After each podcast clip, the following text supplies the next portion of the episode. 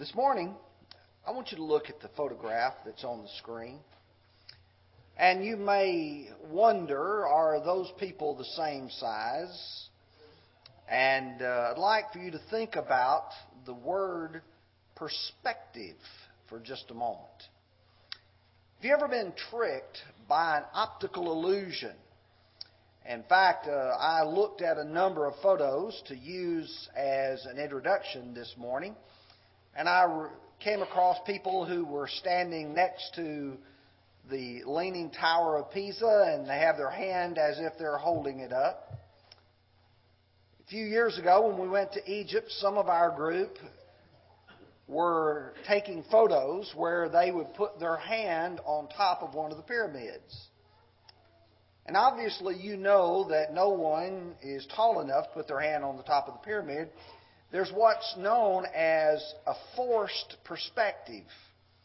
That is where you get in a position and you take a photograph, and it leaves the impression that something that is large is small, or something close to you is much larger than it really is. When coming across this, and by the way, someone posted these on Facebook, so that's where I got the idea. And I thought about sin. And it's all a matter of perspective. It has to do with where you are standing and what you are viewing as you observe it as to whether you have perceived that it is something large or something small. And so this morning, what we want to do is we want to look at some perspectives of sin. The first perspective we want to look at is our own sin. How do I look at sin in my own life? I would dare say that we all look at it as small. Number two, we want to look at the sins of others. How we view the sins that other people commit. And I dare say that most of us look at their sins as being large. But then you have to step back and realize you have to look at God's view. How does God view sin in our lives, yours and mine? And how does God view sin in general? Let's begin, first of all, with the idea of our own perspective. And as I'd already mentioned, I think most of us would look at sin in our own lives and we tend to say, they're not that large. For instance, if you go to the Old Testament, to 1 Kings chapter 16 and verse 37, we read, And it came to pass as though it had been a trivial thing. The King James American Standard say it is, was a light thing for him to walk in the sins of Jeroboam, the son of Nebat, that he took a wife, Jezebel, the daughter of Ethbaal, king of Sidonians, and he went and served Baal and worshipped him. You look at Ahab, king of the northern kingdom, and for him to take a wife from another nation who worshiped another God, he said, that's not a big deal. It's trivial. It's small. Do you know today that most people, when you start talking about sin, particularly sin in someone's own life, well, you know, it's just getting a drink every once in a while. You know, it was just a little white lie. It wasn't a real big whopper. It wasn't something that bad. You've got to understand the sins what I committed, they were just real small sins. In fact, the world often thinks sin is funny. Frankly, I get disgusted with television. It, were it not for some of the DIY shows, I probably would just want to quit altogether. But the truth is, we live in a generation where comedians make fun of the sins that people commit. And you know what the Bible says, Proverbs 14:9, fools mock at sin.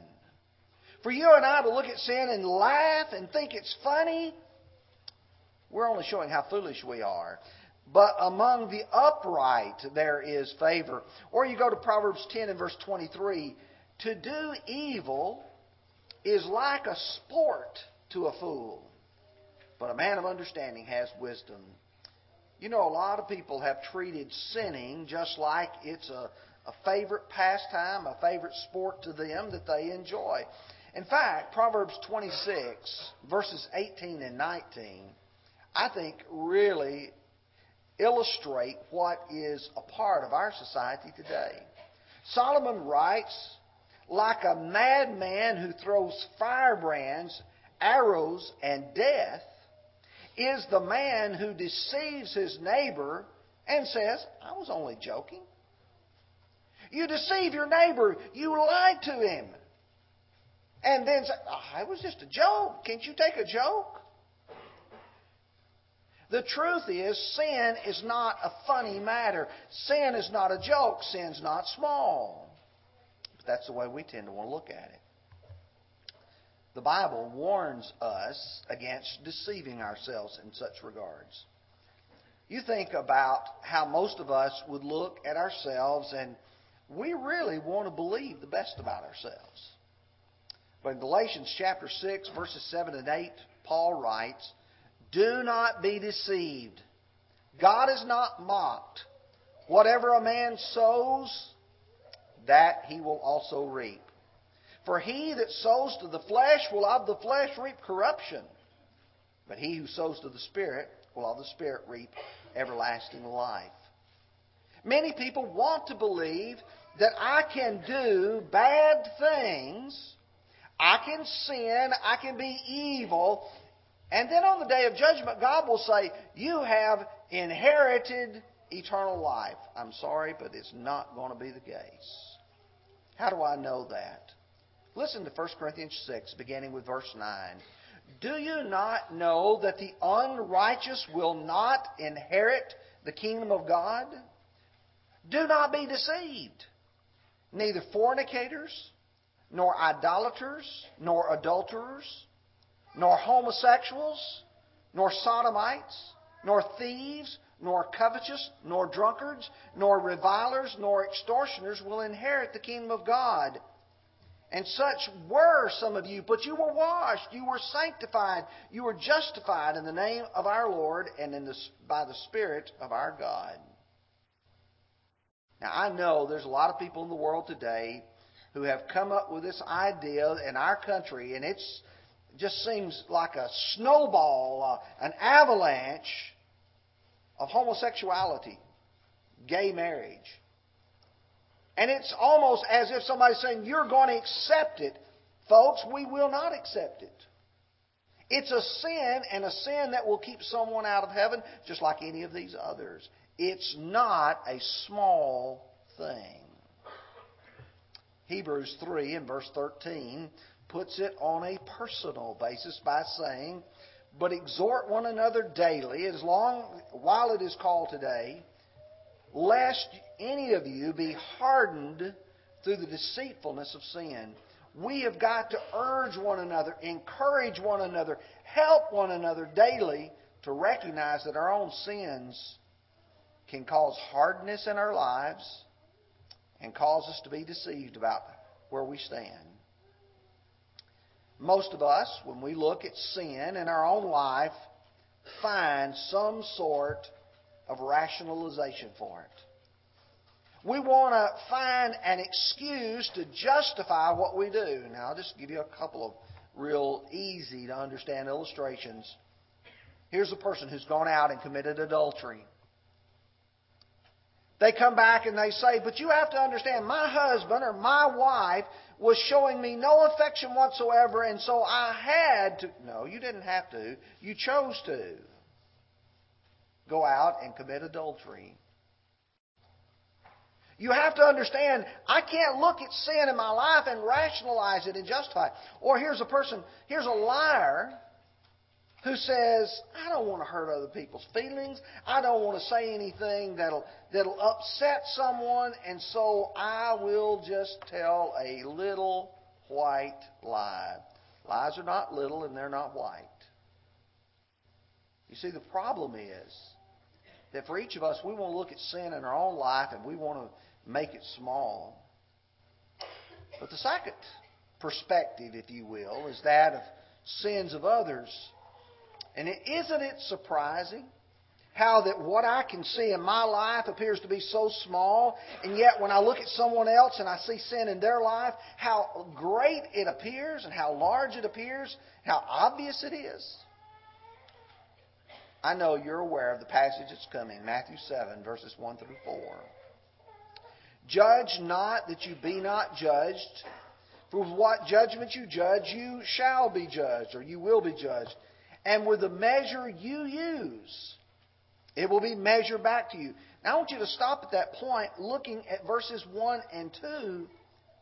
The measure, the perspective. You know, we're laying something beside it and doing some measuring on it. He says the same measure that you use to measure someone else's is going to be used to measure your own. And why do you look at the speck? This little small splinter, if you will, the small piece of sawdust in your brother's eye, and do not consider the plank, the beam that's in your own eye. Or how can you say to your brother, Let me remove the speck from your eye, and look, a plank or a beam is in your own eye? What Jesus was trying to do in the Sermon on the Mount is to draw attention to the fact that many times something which is huge in our life we look at as small, something which is small in someone else's life we look at as being huge. In John 8, you have a real illustration of this. John records, Now early in the morning he came into the temple and all the people came to him, and he sat down and taught them. Then the scribes and the Pharisees brought to him a woman caught in adultery. And when they had set her in the midst, they said to him, Teacher, this woman was caught in adultery in the very act. Now the law of Moses commanded us that we should that she such should be stoned, but what do you say? This they said, testing him, that they might have something of which to accuse him. But Jesus stooped down, wrote on the ground with his finger as though he did not hear. So when they continued asking him, he raised himself up and said to them, He who is without sin among you, let him throw a stone at her first. And again he stooped down and wrote on the ground. Then those who heard it being convicted by their conscience, went out one by one, beginning with the oldest, even to the last. And Jesus was left alone, and the woman standing in the midst. And when Jesus has raised himself up and saw no one but the woman, he said, Woman, where are those accusers of yours? Has no one condemned you? She said, No one, Lord. And Jesus said to her, Neither do I condemn you. Go and sin no more. You see, these people brought this woman to Jesus, caught her in an act of sin. Just don't minimize that. This woman had sinned. Jesus said for her to go and sin no more. However, they brought her to Jesus demanding justice be performed, demanding that the law be fulfilled, when they did not care about the law. They didn't care about the law at all. Because their only purpose of being there was duplicitous. They wanted to have some means to accuse Jesus. That's the only reason why they were there. Do you realize that a lot of times people look for sin in other people's lives, not because their sin is grievous, but because they have a hatred of that person. And the sin in their own life is really bigger than the sin that's in that other person's life. But they're magnifying their sin. We tend to look more harshly at others because we only see the action and we do not see the motivation. See, here's the problem. When I have a sin in my life, I know why I committed that sin. I know what my motivation was. I know where my weaknesses are. It may be that, as the Hebrew writer says, that sin which so easily ensnares us. And that may not be the sin that someone else has. But you see, the Bible talks about Paul saying, Do you look at things according to the outward appearance? If anyone is convinced in himself that he is Christ, let him again consider this to himself or in himself, that just as he is Christ, even so we are Christ. Don't look at things superficially on the surface. Jesus will put it this way in John 7 and verse 24 Do not judge according to appearance, but judge righteous judgment. Our problem is, is that we only look at a person and we see what they have done. We don't see their weaknesses. We don't see their motivation. We don't see their struggle against sin. And for that reason, we judge them harshly. Sometimes, when we harshly judge people, we are doing the same thing ourselves.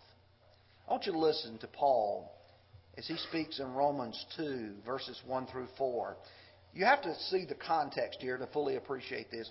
In Romans chapter 1, he begins discussing the Gentile mind who has rejected having God in his knowledge, verses 18 through 20, or 18 through 22. He gets to the beginning of chapter 2, and he's talking about the Jewish person, how he looked at himself.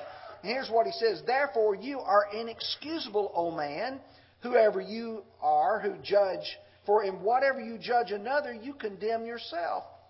For you who practice the same things. But we know the judgment of God is according to truth against those who practice such things.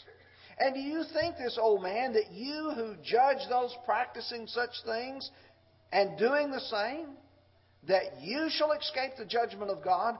Or you do, do you despise the riches of his goodness, forbearance, and long suffering, not knowing that the goodness of God leads you to repentance? Do you think that you will escape? If I condemn something in someone else and I'm doing the same thing, then do I not condemn myself? Many of you may remember a few years ago when uh, the Jim Bakker scandal and the PTL club rose up. Of course, they're all false teachers. But among those who were the loudest critics was a man by the name of Jimmy Swaggart, who was also a television preacher. And he was one of the ones who was really, really bearing down hard, and then it was exposed that he himself was involved in immoral behavior. You see, the problem is people look at others and they tend to condemn in others what they themselves are practicing. David had this pointed out to him in a very forceful way. In 2 Samuel chapter 12, Nathan had described a situation where a man had taken another poor man's little ewe lamb and taken it and killed it and served it to his friends. Verse 5 So David's anger was aroused greatly against the man. And he said to Nathan, As the Lord lives, the man who has done this thing shall surely die, and he shall restore fourfold for the lamb, and because he did this thing, and because he had no pity. Then Nathan said to David, You are the man. David, you've got to realize you have done exactly what you condemned in other people. You know, when you look at sin, many times we look at it in our lives and we don't condemn it in our lives, but we look at other people and we do condemn it in their lives. There's a section in Matthew chapter 18, and we'll just look at a few of the verses here. There was an unforgiving servant. He, he owed his master an enormous, a huge amount of money. And he went, and it says in verse 26, the servant therefore fell down before him, saying, Master, have patience with me, and I will pay you all. Then the master of the servant, moved with compassion, released him and forgave him the debt. But that servant went out and found one of his fellow servants who owed him a hundred denarii, and he laid hands on him and took him by the throat, saying, Pay me what you owe. Do you realize that when we look at sin in our own lives, what many of us do, we say, God, be merciful to me, a sinner. And then we turn to our neighbor, our brother, and we see sin in his life, and we say, God, let him have it. Give him justice. I hope I'm illustrating the difference in perspective of where we stand as to the way we approach these things. The problem is we erroneously make ourselves the standard. In 2 Corinthians 10:12, Paul writes, "For we dare not class ourselves or compare ourselves with those who commend themselves, but they, measuring themselves by themselves and comparing themselves among themselves, are not wise." That's the problem. Is we make ourselves the standard. We would say, if you have committed the same sin I've committed, yours is worse than mine. If you've committed a sin different than mine, oh, how bad yours is and how mine is not. We never want to be like the elder brother of Luke 15. We all know about the prodigal son who went into the far country. He wasted the inheritance he had received. He came back home penitent broken and sorry. When he came back home, the father was delighted to receive him back. When the elder brother arrives, there's joy, there's singing. And the response is in verse 28 But he would not, angry, would not go in. Therefore the father came out and pleaded with him.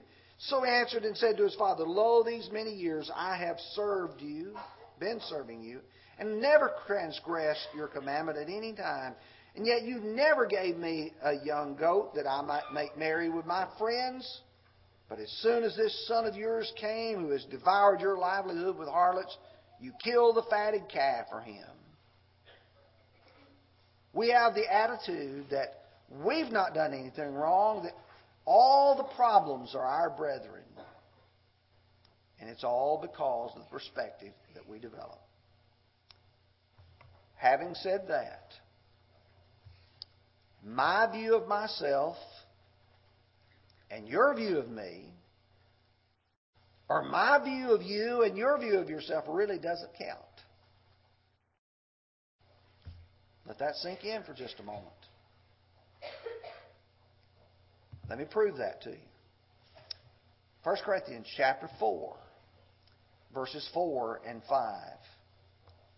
Here's what Paul says For I know nothing against myself, yet I am not justified by this, but he who justifies me is the Lord.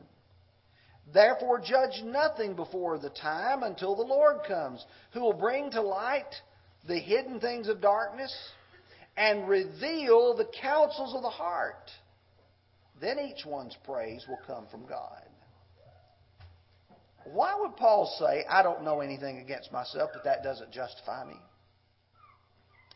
Because Paul had once been a persecutor of the church. Paul once had been imprisoning Christians. And you know how he did that? Acts 23, verse 1 and all good conscience. In fact, in Acts 26, he tells King Agrippa, I thought I ought to do many things contrary to the name of Jesus of Nazareth. You know, none of us should ever become so arrogant to think, hey, I don't know I've done anything wrong, so I'm just fine. Do you suppose there is in us sin of which we may not be aware? Do you suppose that some of us may have done things for which, if we knew how bad it was, would grieve deeply, but we don't know about it? You see, my evaluation of myself does not make me righteous. God's does. And God knows the motivations of every one of our hearts. And that will be revealed on the day of judgment.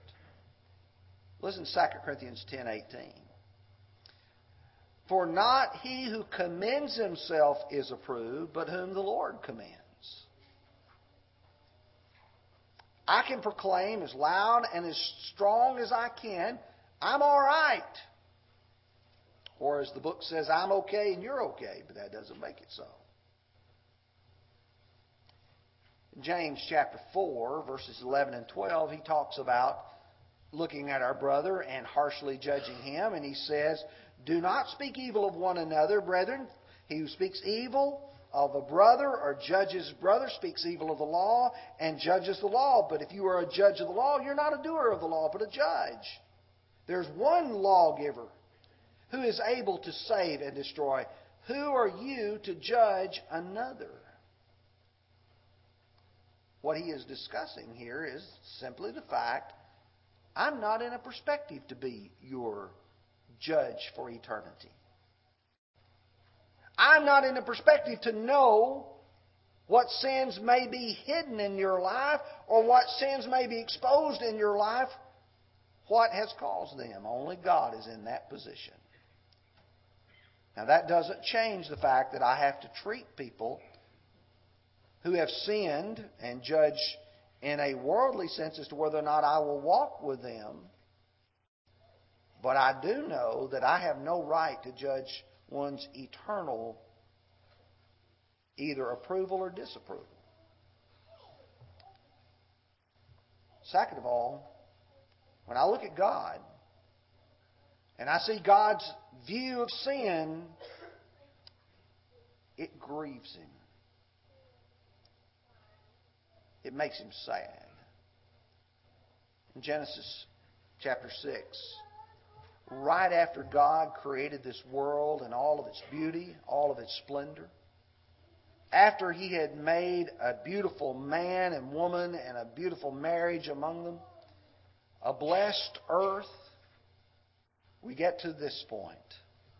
Then God saw that the wickedness of man was great in the earth and that every intent of the thoughts of his heart was only evil continually. And the Lord was sorry that he had made man on the earth, and he was grieved in his heart. God looked at sin and he saw sin and it pained him. He was sorry. Ephesians 4, verse 30 says, And do not grieve the Holy Spirit of God, by whom you were sealed for the day of redemption. Let me tell you, I know how God looks at sin in my life and how He looks at sin in your life. He hates it. Two very simple, fast passages Proverbs 6, 16 through 19. These six things the Lord hates, yes, seven are an abomination to Him A proud look, a lying tongue, hands that shed innocent blood, a heart that devises wicked plans, feet that are swift in the running to evil, a false witness who speaks lies, and one who sows discord among brethren. God hates that. Let me tell you something else God hates. Malachi 2:16 For the Lord God of Israel says that he hates divorce. Oh, our world today doesn't even understand the concept of God hating that. Because people are dealing treacherously with their husbands and with their wives. God is grieved because he sees what sin does to both him and to his beloved children. Isaiah 59, 1 and 2. The Lord's hand's not shortened that it cannot save, nor his ear heavy that it cannot hear. But your iniquities have separated you from your God, and your sins have hidden his face so that he will not hear. Ezekiel 33:11 Say to them, As I live, says the Lord God, I have no pleasure in the death of the wicked, but that the wicked should turn from his way and live. Turn, turn from your evil ways. For why should you die, O house of Israel? God looks at his people and says, Please don't sin. I don't want to lose you. I can know what God thinks of sin by the way He acts toward me and toward you because of it. John 3:16 God so loved the world that he gave his only begotten son that whoever believes on him should not perish but have everlasting life. Romans 5, 6 through 8 talks about even while we were still without strength, Christ died for the ungodly. He didn't die because you and I were so good that He had to do it. He died because we were so evil we needed it. And God wanted to save us from our sins, even while we were still sinners. Ephesians 2, 4 and 5. But God, who is rich in mercy, because of His great love with which He loved us, even when we were dead in trespasses, made us alive together with Christ. By grace you have been saved. 1 Timothy 2 4, who desires all men to be saved and to come to a knowledge of the truth. 2 Peter 3 9, the Lord is not willing that any should perish, but that all should come to repentance. We ought to love ourselves and our brethren enough to have exactly the right view of sin in ourselves and in our brothers and sisters.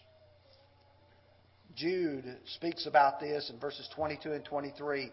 Some have compassion, making a dissension, and others save with fear, pulling them out of the fire, having even the garment defiled by the flesh. And we ought to try to see sin from God's perspective. And here's what it is God loves the sinner, and God hates the sin which harms us so bad. Let me ask you a question. Very simple. Very, very simple. Do you have sin in your life that is laid to your charge? You know about it. If you're not a Christian, every sin that you have ever committed is still laid to your charge.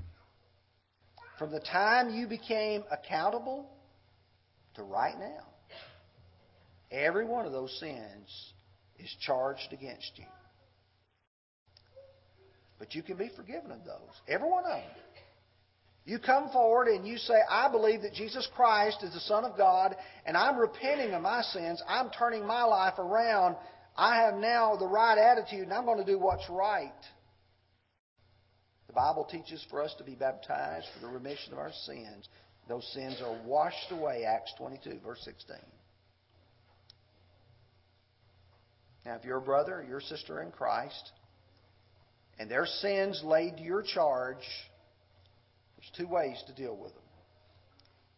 They're private sins between you and God, maybe attitudes of the heart, you need to get on your knees. You need to pray to God to forgive you, and you need to change your life. But if there's sins which others are aware of, and you're aware of them, and you know they need to be dealt with, it's time for you to take care of that. Don't rationalize it. Don't justify it. Don't minimize it. Repent of it.